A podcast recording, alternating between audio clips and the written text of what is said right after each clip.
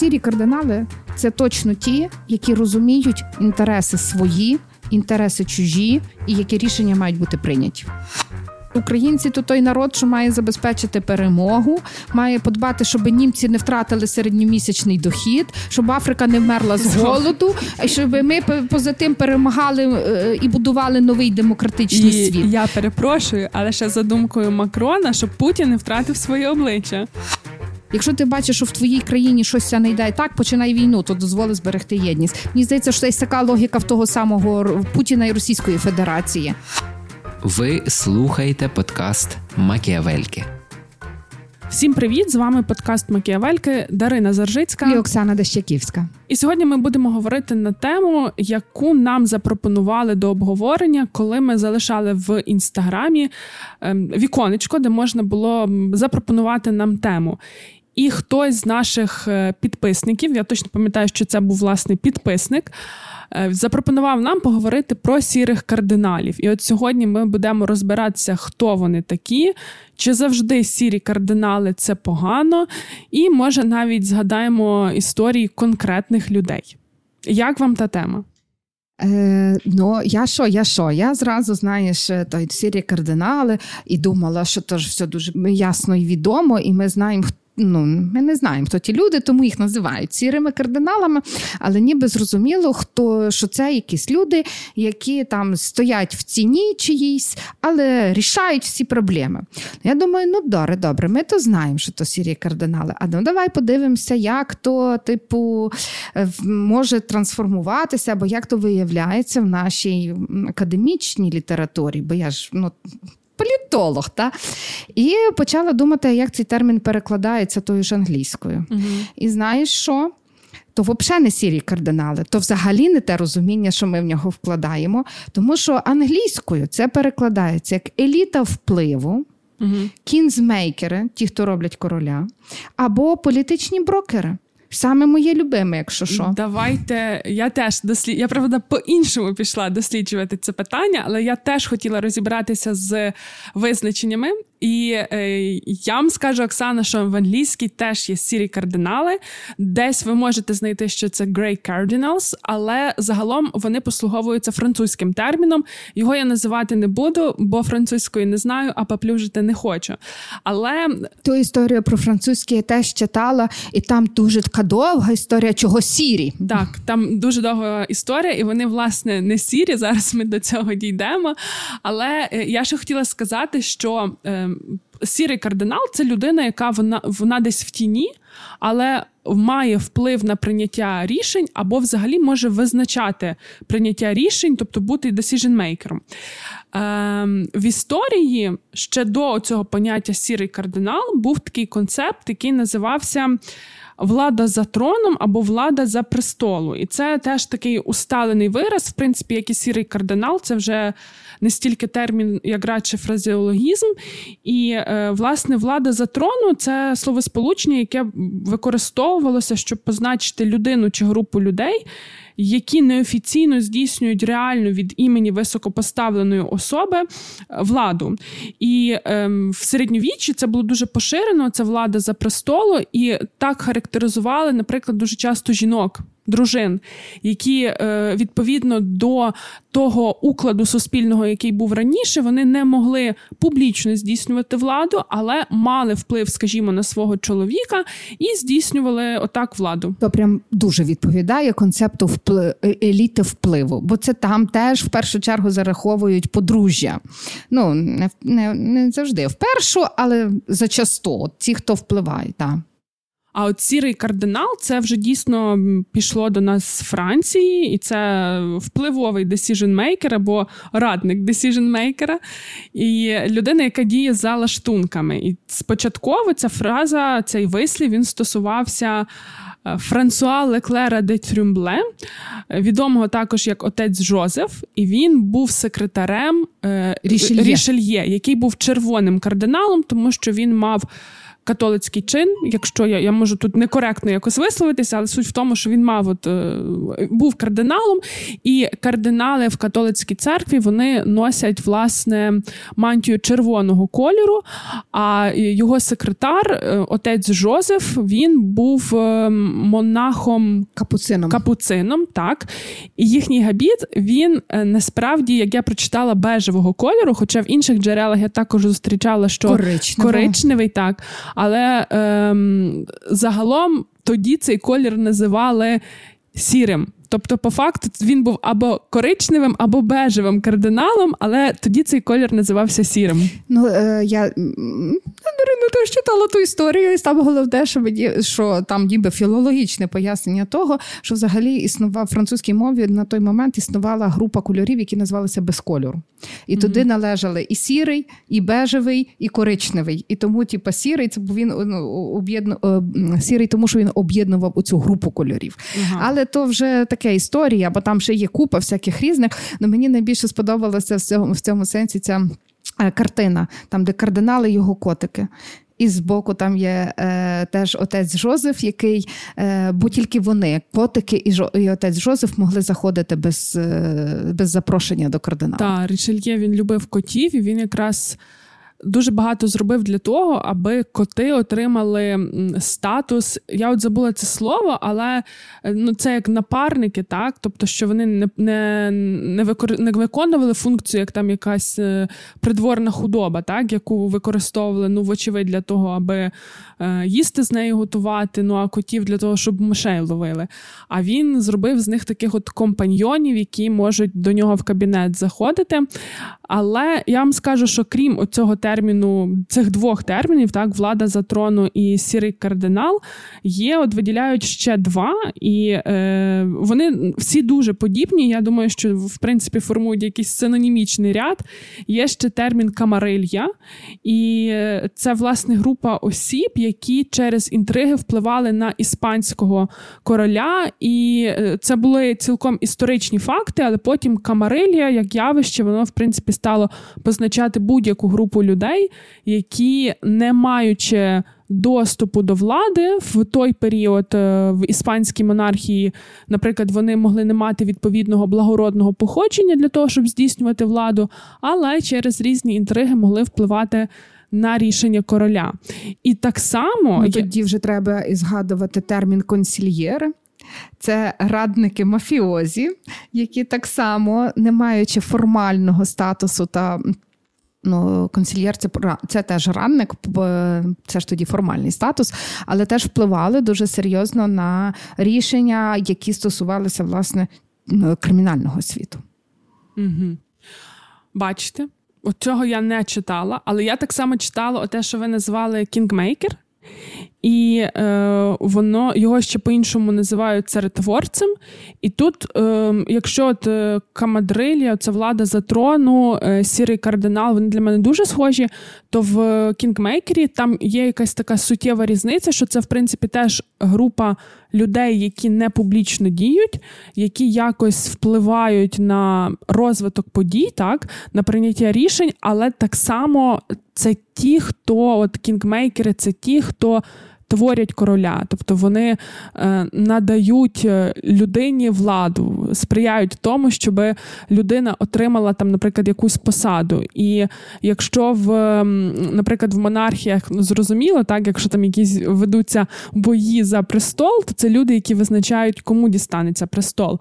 Але е, так само кінгмейкери є і в демократіях, і е, я прочитала, ніколи б не подумала, бо я б, наприклад, як, якби прочитала це слово і його початкове визначення, то я би подумала, що це ну може якісь політтехнологи, так які власне когось просувають до влади. Але кінгмейкерами в парламентських демократіях називають, скажімо, маленькі партії, які не отримують е, за результатами виборів більшість, але е, отримають достатню кількість мандатів для того, аби впливати на формулю на формування коаліції і таким чином вони від них залежить, чи буде сформовано коаліцію, чи не буде сформовано коаліцію. І відповідно вони е, так само потім для себе від, вибивають е, місця в уряді. Ну це ті, кого називають що в них є золота акція. Та і таких ми знаємо декілька вже було в історії. Зокрема, найпопулярніша і найпоширеніша історія це про парламент е, Німеччини. Mm Де е, партія е, була завжди при владі, незважаючи на те, хто набував більшість. Та. І, ну, Але це для мене теж дуже така цікава новина, що такі партії перебрали на себе оцей статус царетворців. Я теж би подумала, що царетворці це радше те, що відповідає політичним технологіям. Правда. А е, я знаєте, е, зараз ви про це сказали. Я подумала, що це, мабуть, пов'язано також з тим, що це, в принципі, е, є терміном в теорії ігор. Kingmaker. І kingmaker в теорії ігор це той, хто вже не має сам шансів на виграш, але е, він може допомогти комусь іншому перемогти. Я думаю, що це, мабуть, е, більше йде от з теорії ігор, коли такі партії називають кінкмейкерами, ніж з тієї історичної тяглості. Але я ще так само, крім цих, е, щоб розібратися з термінологією, бо ну я ніколи не думала, що є аж стільки слів на позначення ну, фактично одного і того самого явища. Я так само про цього отця Джо, Жозефа я читала Жозе Жозе. Жозефа, мабуть, оця Жозефа, тому що він француз. Я про нього читала, щоб зрозуміти, власне, от самого початку сірий кардинал це взагалі як було? Це було окей, чи це було погано? Бо я навіть говорила з друзями, і всі ми маємо найчастіше якесь таке ну, негативне уявлення про людину, яку називають сірим кардиналом. І ем, почитала я ці всі історичні відомості, я не можу е, дійти якоїсь однозначної думки, бо з одного боку стає зрозуміло, що він був дійсно дуже впливовим, і він був дуже крутим дипломатом. Але з іншого боку, час в той період був такий, що ти ну не можеш сказати там наскільки це була прогресивна політика, чи наскільки він був е, жорстокий, тому що оця вся система оцінювання, вона мені здається, була дещо іншою, як вона є зараз. Але потім я прочитала про нього, які є дослідження його особистості, і от я зараз навіть зацитую: фізіономісти визначали на обличчі отця Жозефа явні ознаки маніакальності і страхітливої гордині. Справді, якщо тіара папи чи короля ем, не, йому не світить, то він гордо носитиме все життя грубу сіру хламиду ченця, бавлячись своєю прихованою владою, яка буде кроїти карту Європи. І я подумала, що, мабуть, навіть тоді сірий кардинал це дійсно особа, яка могла впроваджувати ефективні рішення, але при цьому в неї було щось таке, е, що в принципі її робить дуже привабливою для того, аби бути в публічній політиці. Я хочу тут сказати два два слова. Мені здається, що да, оцінювати це дуже дуже дуже складно, особливо коли ми говоримо. Е, коли ми говоримо про це, те, що це там різні епохи, та і е, є два моменти дуже цікавих. Перший це те, що чим діяв, е, як що було інструментарієм Жозеф, Жозефа. Оце. Одне з один з його інструментаріїв це була таємна служба. Він мав мережі різних шпигунів, якими користався для здобуття інформації, для того, щоб там здобувати можливості шантажу людей, е, різних впливових публічних політиків, ну передаючи то вже дані певну решельє і впливаючи на рішення. І от мені здається, що коли а всі таємні служби нікому не подобаються. І коли ми говоримо про те, що десь там є шпигуни, які збирають якусь інформацію, а потім можуть тебе нею шантажувати, очевидно, це не викликає е, позитивних реакцій. І саме тому мені здається, що сірі кардинали вони завжди будуть, вони таке означення і зберігають за собою, що це сірі кардинали. Це ті, хто в тіні і вершать наші долі без того, що ми їх можемо дізнатися. Але коли подивимося, е, дуже цікаво, коли подивитися на сучасний світ, здавалося б, вже тут немає та єдиного царедворця. Носієм суверенітету є народ. Та? Але через представницьку демократію ми все одно маємо конкретні інституції, які впливають на рішення. І приймають їх. І звідси виходить, що е, хто може бути оцим е, кардиналом і не, не сірим кардиналом, то той, хто може мати якомога більше зв'язків. Тому мені визначення брокера от цього політичного, воно мені дуже пасує. Тому що це той, хто може включити зв'язки в різній послідовності, в різній потребі, в десь щось водночас і таким чином впливати на рішення. Тому тут воно вже позбувається цього негативного впливу. І, Але тут я але знов подумала, кажу, не позбувається і згадую картковий будинок, перший сезон, бо мені здається, от герой. А я не бачила першій, в першому сезоні Андервуд він був от таким політичним брокером. Це той, хто він був, е, він не був публічною фігурою. Він був там одним з е, депутатів парламенту американського, і той, хто забезпечував голосування. Він дуже добре знав, кого як дьорнуть, щоб які голоси були включені, щоб хтось проголосував так, як треба. Та Оця в нього дошка була в офісі, така, де він там палички ставив, було зазначено, хто з ким як працює, для того, щоб забезпечити результат. От це мені здається, насправді, як би то не було добре чи погано, але це типовий брокер для демократії. Ну я теж, коли думала е, вже далі в історичній, е, в такому якомусь історичному розвитку, і взагалі по тих всіх процесах, які ми маємо сьогодні, е, про сірих кардиналів, то ну, бо знаєте, говорити про отця Жозефа багато часу пройшло, немає свідків подій.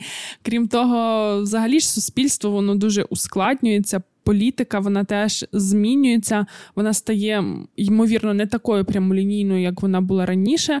І я подумала вчора, коли готувалася про те, що фактично, в якщо ми візьмемо політику як професійну сферу, то мені здається, що.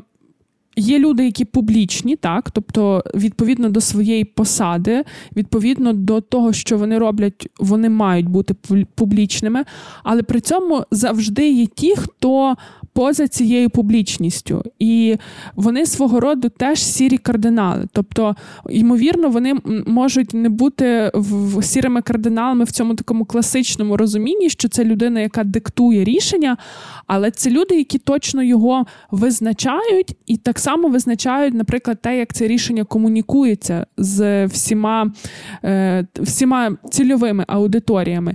Можливо, під впливом е, книги Дмитра Кулеби, але я е, насправді думаю, що дуже багато людей, які задіяні власне в сфері державних політичних комунікацій, ми про них або зараз не знаємо, або, або ніколи не будемо знати, але при цьому швидше за все вони завжди включені в процес прийняття рішень, і вже той кінцевий продукт, який доходить до суспільства, вони на нього мають дуже великий вплив. І от е, сам Кулеба він якраз каже, що власне він називає цих людей комунікатори, так ну не просто комунікаційні менеджери, а які доносять же так, а ті, хто визначають, е, власне, як комунікація, в якій конфігурації вона буде відбуватися.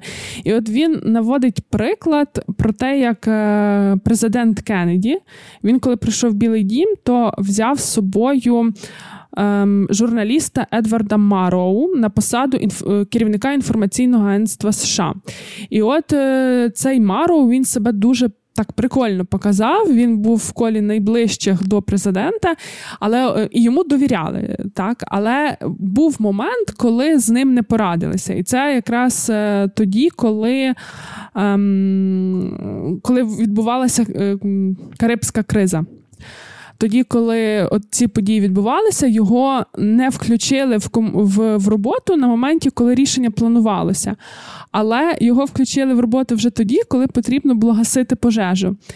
І от Кулеба каже, що це дуже неправильно, якщо ті, хто придумують рішення, вони включають людей, як включають людину, яка має комунікувати рішення вже на кінцевому етапі, коли все готове, і тобі фактично ніби треба просто донести щось до до суспільства, до міжнародних партнерів чи до кого б то не було. І він каже, що це неправильно. Що людина, яка комунікатор, яка комунікує, вона має бути включена в процес формування, дизайнування рішення, і тоді все працює. І от е, цей Мароу, який працював з Кеннеді, в нього є одна дуже відома цитата.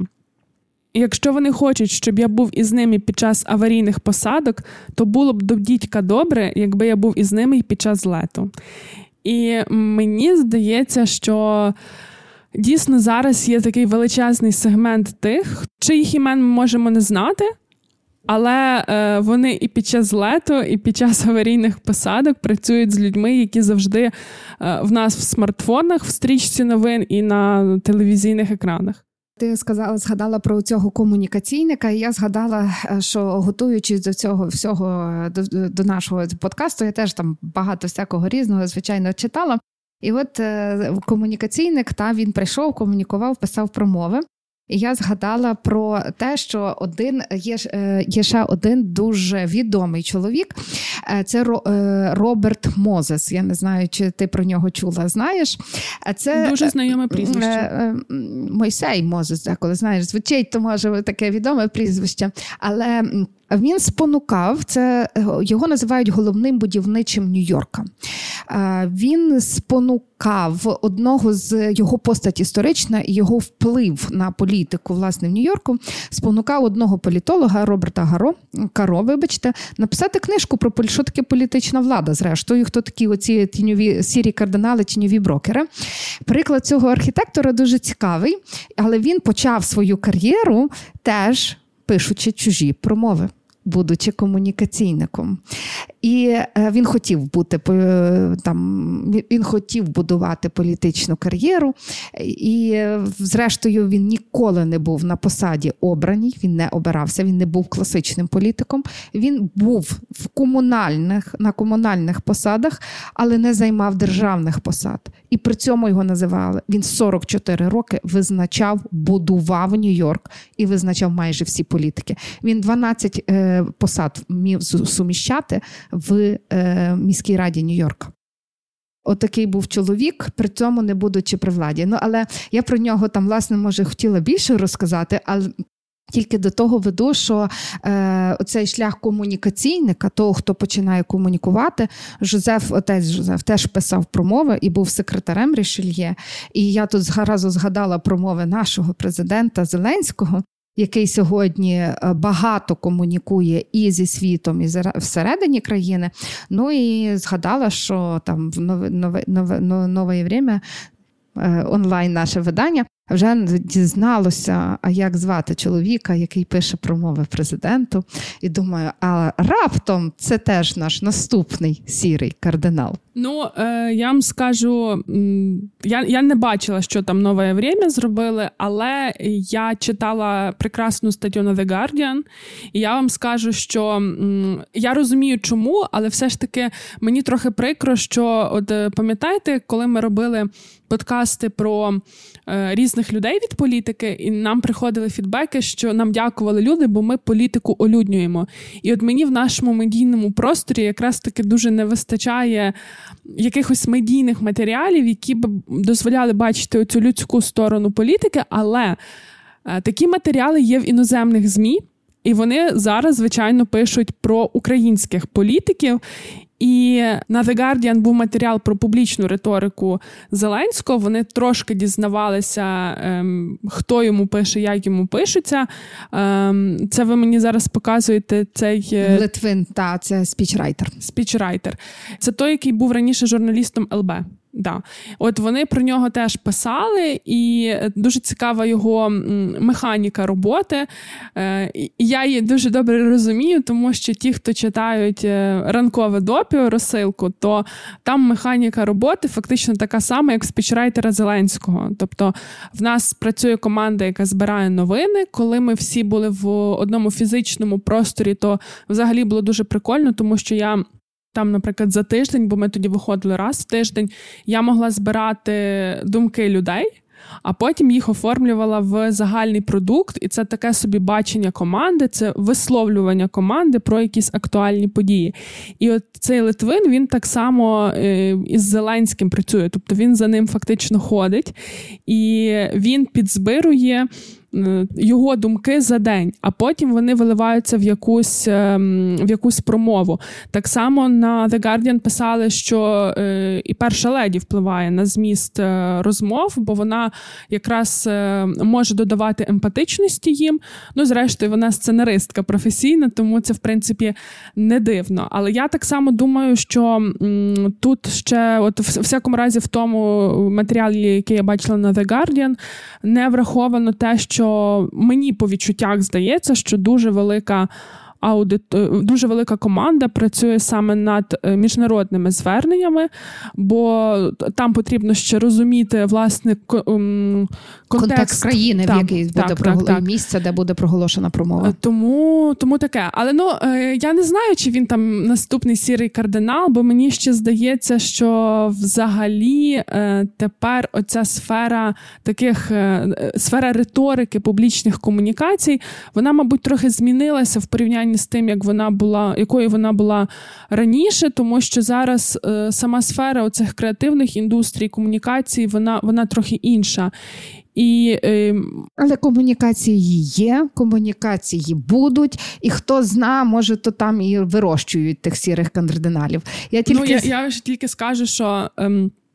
Я коли вчилася на політології, ну в нас же частина студентів завжди йде кудись, де де твориться політика. Мене насправді це ніколи не цікавило в, в сенсі бути як е, гравчиною так, публічної політики. Але я би із задоволенням попробувала працювати власне спічрайтеркою. А я думала, в штабі якомусь. Е, в штабі, е, ну в штабі, знаєте, щоб заробити грошей, може бути, але ем... все одно якогось людського вибирай. Обов'язково, тільки так. Але спічрайтеркою я би хотіла себе попробувати, тому якщо нас слухають якісь політики чи політикині, напишіть мені. О, Дарина, от як ти використовуєш подкаст Макіавельки. Я хотіла сказати, що я читала, є дослідження, які е, дослідження, Дарина, дослідження, які кажуть, досліджують цю сферу е, непублічних впливових людей. Ну, в, саме дослідження воно використовує термін політичних брокерів, і там дуже цікаво. Знаєш, ну дуже подібно на маньяків. Знаєш, Оця історія, як описує, значить, це люди, які мають непоганий е, люди, які мають непоганий стартовий капітал, е, як правило, з повної сім'ї, як правило, їхні батьки непогано заробляють, але дуже сильний вплив має мама. Дуже сильний вплив. Ну, я не знаю, я не знаю, на жаль, дитини, на яку не має вплив мама. Все одно має. Та? Е, далі вони, як правило, мають добру освіту, але їм трохи не вистачає зв'язків, щоб іти в публічну політику. І вони, от як отець Жозеф, обмежуються тим, що вони свідомо обирають собі роль, е, свідомо обирають собі роль оцього гравця е, невидимого фронту. Але не точно не другого плану в плані прийняття рішень. І от Роберт Мозес, це про якого я згадувала, він якраз один з цих дуже впливових людей, тому що він чітко знав, чого він хоче, і чітко знав, що він може. І тому він не е, ну, він пішов в штаб працювати, він писав промови, він підтримував там спочатку одного сенатора, потім міського голову, кандидата на міського голову. І з ними він працював. А в чому його перевага? Бо він насправді там. Жив е, в часи нового курсу. Якраз активна фаза його кар'єри припадає на той час. І на той час е, Рузвельт оголосив, що що країна потребує для виходу ну, з депресії, потребує багато будівництва. А він мав план. І він, оцей парк на Лонг-Айленд в Нью-Йорку, він вже мав план, як він має виглядати, і не тільки цей парк, а інші. Він мав уявлення про те, як має виглядати дорога і міська інфраструктура в Нью-Йорку. І він відразу цей, е, тобто гроші були, політика була, не було уявлення, а що будувати. А він знав. І він просто використовував свої плани один за одним. І так мери Нью-Йорка змінювалися, а він залишався. І він комунікував, як має він е, не лише як. Ем, як має виглядати Нью-Йорк, він впливав на містобудування і на урбаністику, в принципі. Бо він заклав оці, як має бути громадський транспорт, де має їздити дороги, чому мають бути міс- мости, які мають бути транспортні розв'язки, які мають бути парки. І він залишався власне те одне з управлінь, які він очолював міської раді. Це було управління парків. Бо він як мають адмініструватися парки, чому вони створюються? Бо він мав оці концепти і він міг здійснювати вплив. Всі мери Нью-Йорка з ним сварилися. Всі. Причому там були публічні деколи скандали, ще щось. Але кожен з них виходив і казав: Та бо ми всі працюємо на Роберта Мозеса. Ну ем, я ще хочу відрефлектувати на те, що ви сказали от про це дослідження. Мені здається. Що сьогодні досить багато людей, яким цікава в принципі політична сфера, вони ймовірно свідомі також і того, що з оцими інформаційними потоками ти ж і і ти, і твоя сім'я, е, якщо ви в публічній сфері, ви стаєте відразу об'єктом не лише для критики, але й для хейту. І якщо раніше в в час ще оцей аналоговий, коли були тільки газети і телебачення, це було по одному, то сьогодні це ж просто безперервні потоки реакцій, емоційних реакцій, і, в принципі, в якийсь момент все може дійти до того, що тебе поливають брудом, і твою сім'ю поливають брудом, і е, ескалує, е, підвищується рівень взагалі такого якогось конфліктного потенціалу і прагнення до насилля в суспільстві, що твоя робота вже просто може ставати небезпечною. І я думаю, що ймовірно, е, отака ознака нашого часу вона так само може впливати на рішення ставати публічним в політиці чи залишатися десь там в сірій зоні, в тіні. Так а крім того, я ще от подумала про те, що є люди, і я не можу е, назвати жодної е, конкретної людини, але мені здається, що люди точно такі є. Це коли ти хороший фахівець чи хороша фахівчиня, але в тебе, наприклад, немає якогось важливого скіла для того, аби повноцінно працювати в публічній політиці. Ну, наприклад, е, людина, яка ем, має погано справи з публічним мовленням, так кому важко даються виступи на публіці, і можливо, ем, можливо, тоді вихід реально залишатися сірим кардиналом, залишатися непублічним, добре робити свою е, роботу, так і, і в принципі тоді, мабуть, нічого поганого немає. Напевно, то бачиш, знову ж таки, ми повертаємося до того, що то про можливості, е, їх реалістичну оцінку своїх здібностей і точно знати, що ти хочеш. Бо знаєш, е, можна, от коли ми говоримо про класичну. Сказала я, і тут же подумала, може, це не класична політика. Е, Сірі кардинали це точно ті, які розуміють інтереси свої, інтереси чужі, і які рішення мають бути прийняті. І тому вони такі сильні, бо вони знають це. А от дуже часто, коли ми кажемо, я хочу бути політиком, е, то треба розуміти, а ти знаєш, чого ти того хочеш?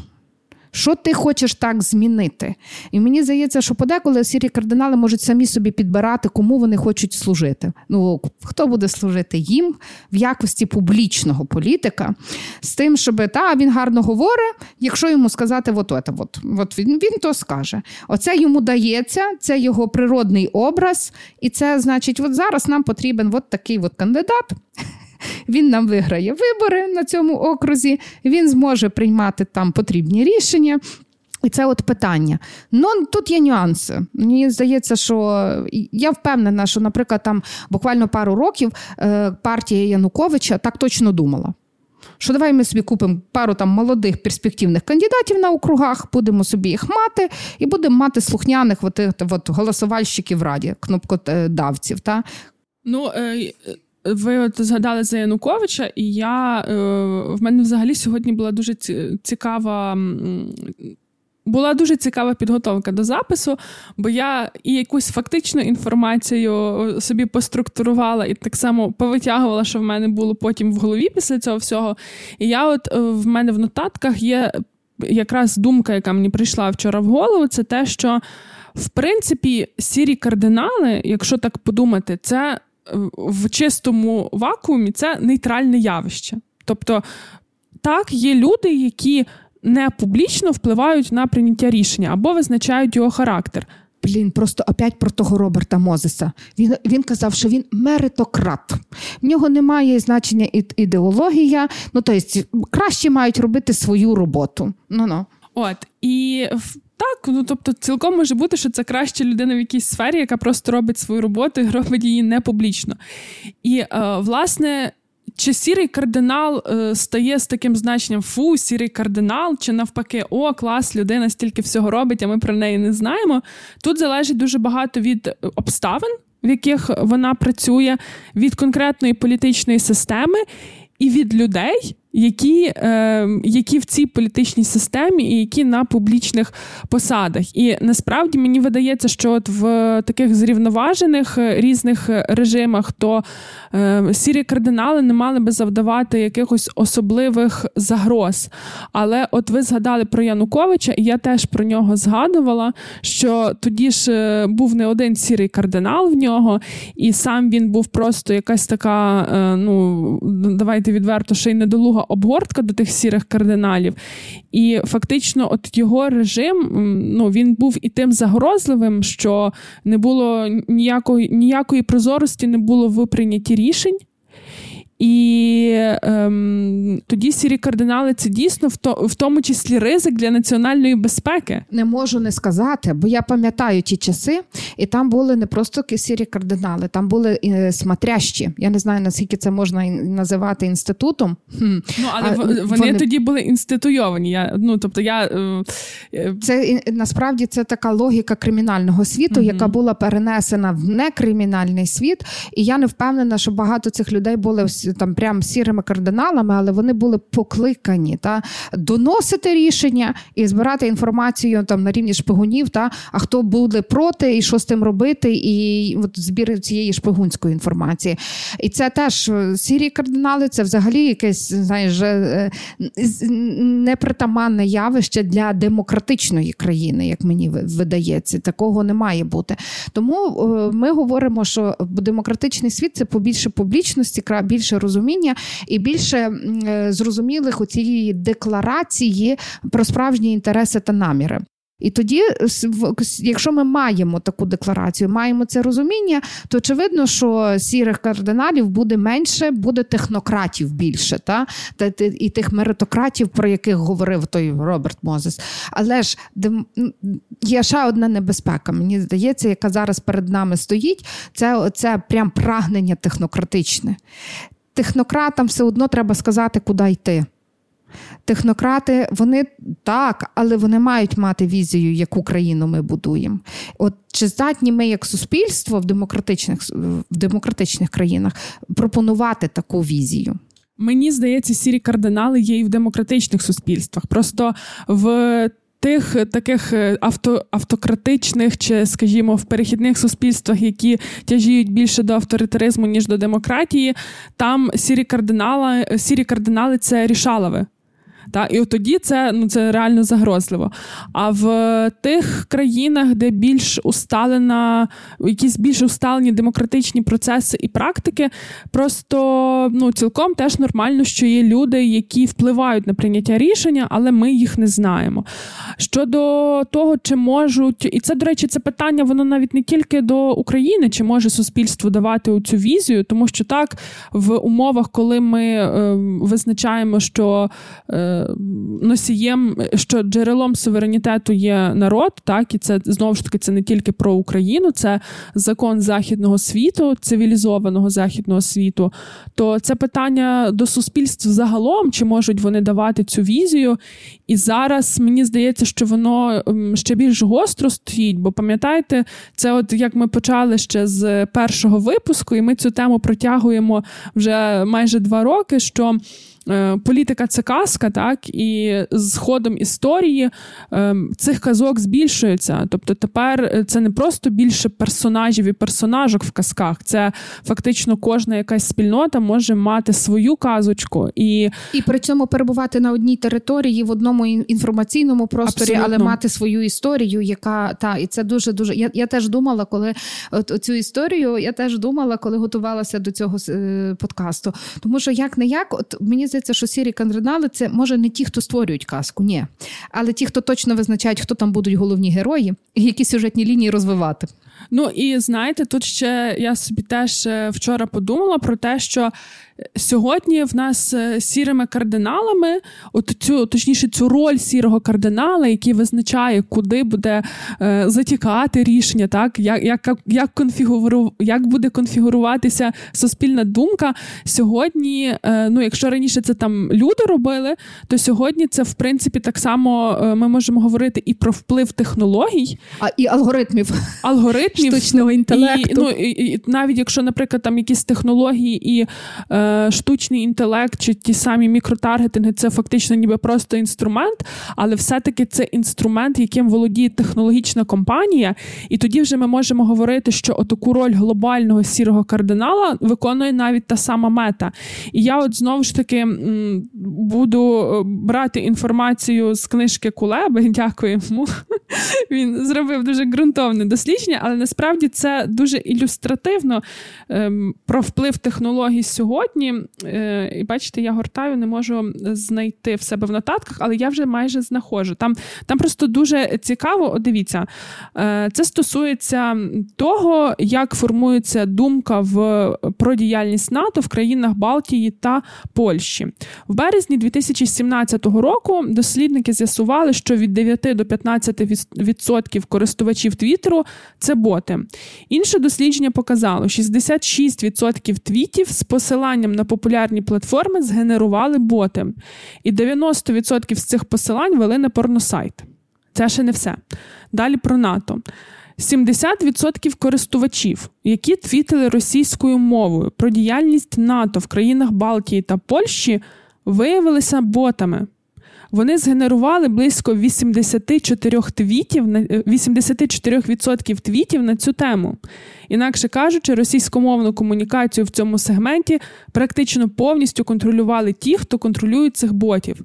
Тобто е, і. Зрозуміло, що хтось є замовником ботів. Так тут очевидно, хто це Російська Федерація. Але е, ну, самі платформи, які дають цей інструмент, вони також є сірими кардиналами. І та сама історія з Брексітом і Кембридж Аналітика. Це все про те. І і сьогодні тому і власне те запитання дуже гостре, що ви озвучили про е, візію, і чи можуть суспільства давати цю візію. Е, саме тому, Дарина, коли я там е, насправді коли готувалася, то думаю, блін, ну стопудово десь мусить бути якийсь рейтинг сірих кардиналів. Є рейтинг сірих кардиналів, але коли ти отак зайдеш, рейтинг сірих кардиналів, перше буде Джозеф, буде ще там подружка е, цього президентки Південної Кореї. Така відом... Та, що там в 16-му році там був великий корупційний скандал в Південній Кореї. Та чи вона переводила багато грошей на благодійні mm-hmm. фонди, і там їх обох зрештою арештували. Але там теж така історія. Вона ж вплив здобула, і її батько е, був е, створив власну церкву. І, от, власне, на основі цього їй вдалося достукатися і до серця президентки, яка ще тоді президенткою не була. Менше з тим е, не про то. Але коли я зайшла оце, на оцих е, е, політичних брокерів, то один з найпотужніших, хто ним вважається, це сьогодні глобальний комунікатор корпорації Мета.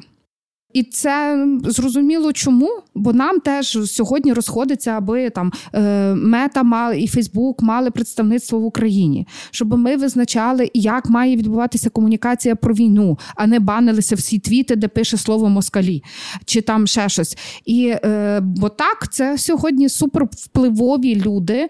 І ще один, кого я там теж знайшла, це. Джеф Безсон. Безос. Безос.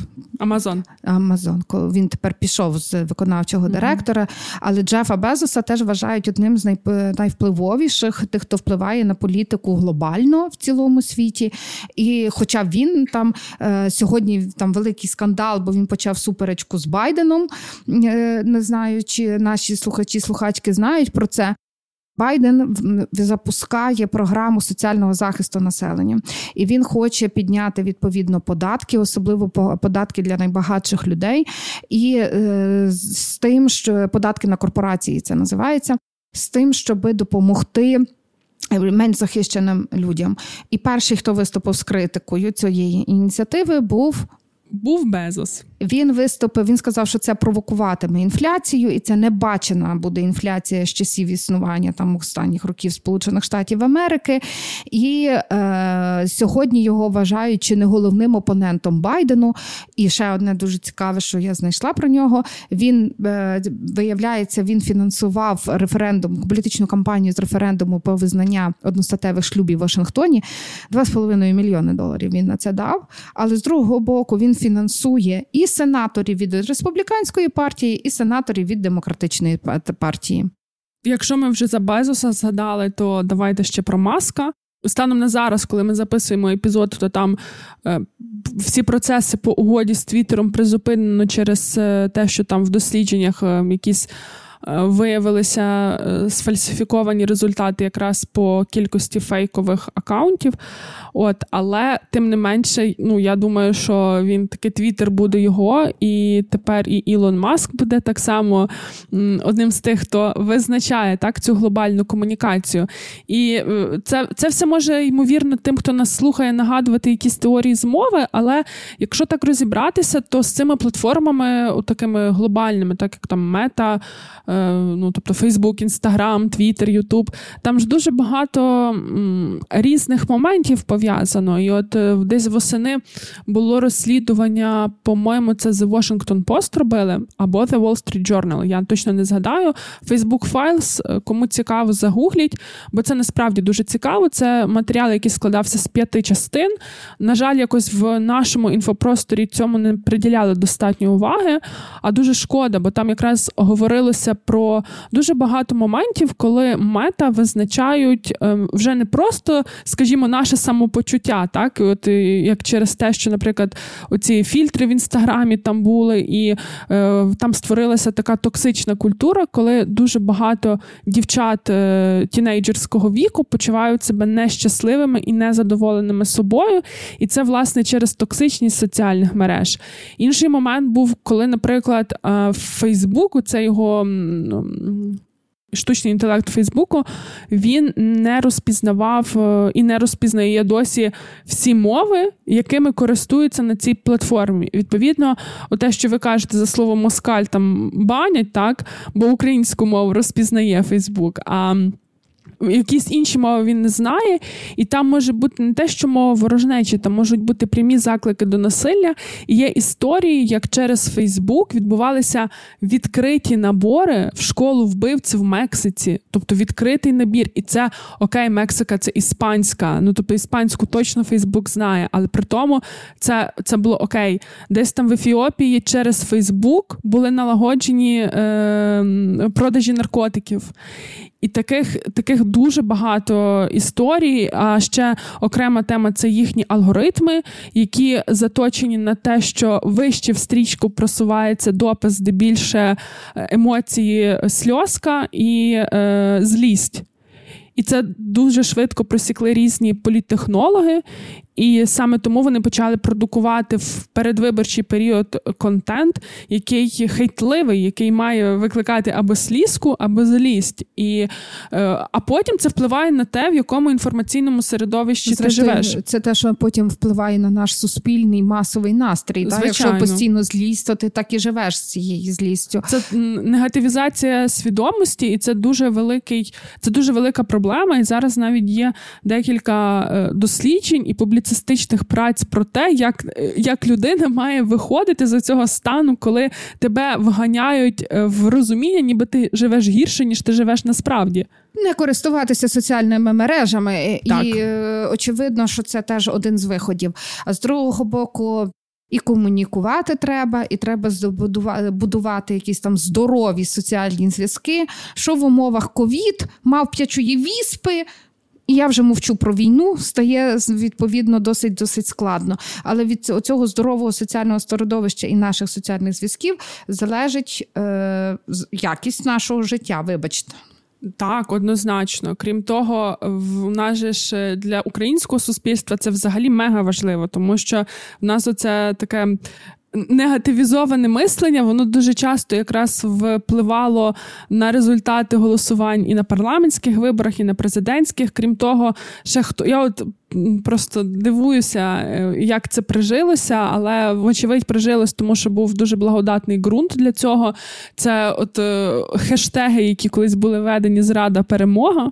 А ти знаєш, мені здається, що зараз е, українське суспільство одне з тих, яке е, найліпшіше тримається в тому світі, та, бо має подбати про те, щоб як то той мем, знаєш, в, зараз з'явився, що українці то той народ, що має забезпечити перемогу, має подбати, щоб німці не втратили середньомісячний дохід, щоб Африка не вмерла з голоду, а щоб ми поза тим перемагали е, і будували новий демократичний і світ. Я перепрошую але ще за думкою Макрона, щоб Путін не втратив своє обличчя. І і один, і другий можуть йти в напрямку руського корабля, чесно кажучи. А, Я тут просто закрила очі, знаєш, і думала, що цей. Е, хочу то розвидіти, і ну, розчути, і розбачити. Насправді е, я з вами погоджуюсь. Просто тут теж треба завжди пам'ятати, що ми ми перемагаємо тоді, коли в нас є єдність суспільства, тому що в нас тоді всі ланки вони працюють, знаєте, як на виробництві. Тобто, в нас суспільство тоді підтримує армію. Ми нормально збираємо донати, в нас немає старачів. Ми не розводимо е, зраду в тих питаннях, в яких ми некомпетентні. Це це все дуже важливі речі, тому що війна вона не лише е, на фронті такому фізичному, хоча зрозуміло, що там найбільш гарячі дії, але війна вона також інформаційна, і для того, щоб перемагати, має бути єдність суспільства. І це істина навіть не нашого часу. Тобто, це ще там на початку ХХ століття були праці, які якраз говорили про те, що як інформаційно має поводитися держава, щоб перемагати війні. А сьогодні в наш час цих соціальних мереж, розвинутих ем, онлайн-медіа, це дуже важливо показувати оцю єдність, щоб змінімізовувати загрози від, ем, від ворога. Ну, але так, е, я ще думаю, що і тому нам треба тут боятися ворожих сірих кардиналів. Оті, які, знаєш, приходять і розказують: ну-ну-ну, що там вкрали, де там гуманітарку, а давайте там броніки продають. А що ви ото робите всі разом? Ви скидаєтеся, а там крадуть. Я ніколи не забуду так само. Мені здається, що дуже е, такий болючий е, хейт. А за що ви воюєте? Чиї гроші ви захищаєте? А, ну, але добре, я про те, що. Е, хотіла та, та в мене декілька таких думок, які я коротко значу, не буду. Е, подекуди єдність настільки важлива, що е, навіть в тих древніх древніх ще працях вважалося, що війна є інструментом єдності. Якщо ти бачиш, що в твоїй країні щось не йде так, починай війну, то дозволи зберегти єдність. Мені здається, що це така логіка в того самого Путіна і Російської так. Федерації. А нам тут, знаєте, про своє робити. Друге, я хотіла сказати, що при всьому тому війна то ще спосіб чисто переконатися, хто є хто, і мати оці здорові соціальні зв'язки. І нам треба просто їх берегти, е, плекати і переносити. Е, в тил і в мирний час, е, і з тим, щоб рухатися з тим далі. Все. Ви сказали це, що за древніх, так я коли вчилася в університеті, то в нас якраз один з професорів він говорив, що імперії припиняють своє існування тоді, коли вони припиняють. Завойовувати інші території, тому що коли ти припиняєш ходити походами на інші землі, то тобі треба починати розбиратися з своїми внутрішніми проблемами. І дуже часто імперії не готові, вони не спроможні це зробити. Тому я теж думаю, що що що це одна з причин, чому е, Путін постійно веде війни, бо, вочевидь, йому простіше вести війни проти когось, ніж розібратися з тим, що в нього великий відсоток людей без е, без туалетів, без каналізації. От, Але е, я ще не про то хотіла сказати. Я ще просто вчора в робочому чаті запитала, що було би цікаво послухати про сірих кардиналів. І от було таке питання. Якби на сірих кардиналів вчили, то які скіли виховували би в цих людей? Ну, їх вчать, і ми вже навіть бачимо, кажу, є дослідження, звідки вони вчаться. Це політологія, як не дивно. Бо там комунікація, розуміння цих зв'язків і інтересів. Дуже часто це люди, власне, е, я коли про цього Роберта Мозеса читала, та, це от, е, він теж закінчив політологію. Секундочку.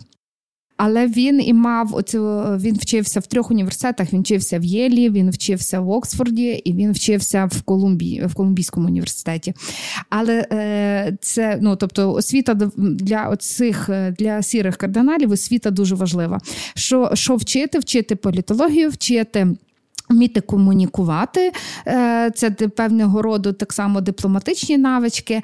А далі це от про ці навички стратегічного мислення і легкого зв'язку з людьми. Це м'які скіли. А я ще думаю, що це так само ем, від вашої історії про як його звати? Роберт Мозес.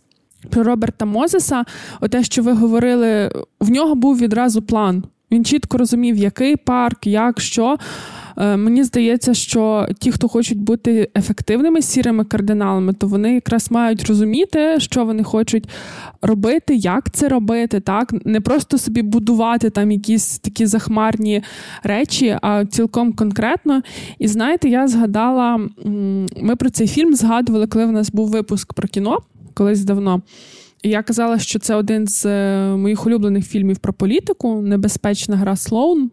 І вона ж теж це вона лобістка, і в принципі лобісти вони теж можуть вважатися сірими кардиналами. Хоча в тих країнах, де е, ця сфера діяльності легалізована, то в принципі там є якісь правила, які визначають, що все-таки не все може робитися е, тихенько, тобто там теж має бути якась публічність, але тим не менше. І там є такий епізод десь на початку кіна, що вона заходить в кімнату, де так само частина стажерів, і ем, вона е, запитує когось з них щось про про той закон, над яким вони працюють. І цей хлопець їй відповідає: Я не знаю.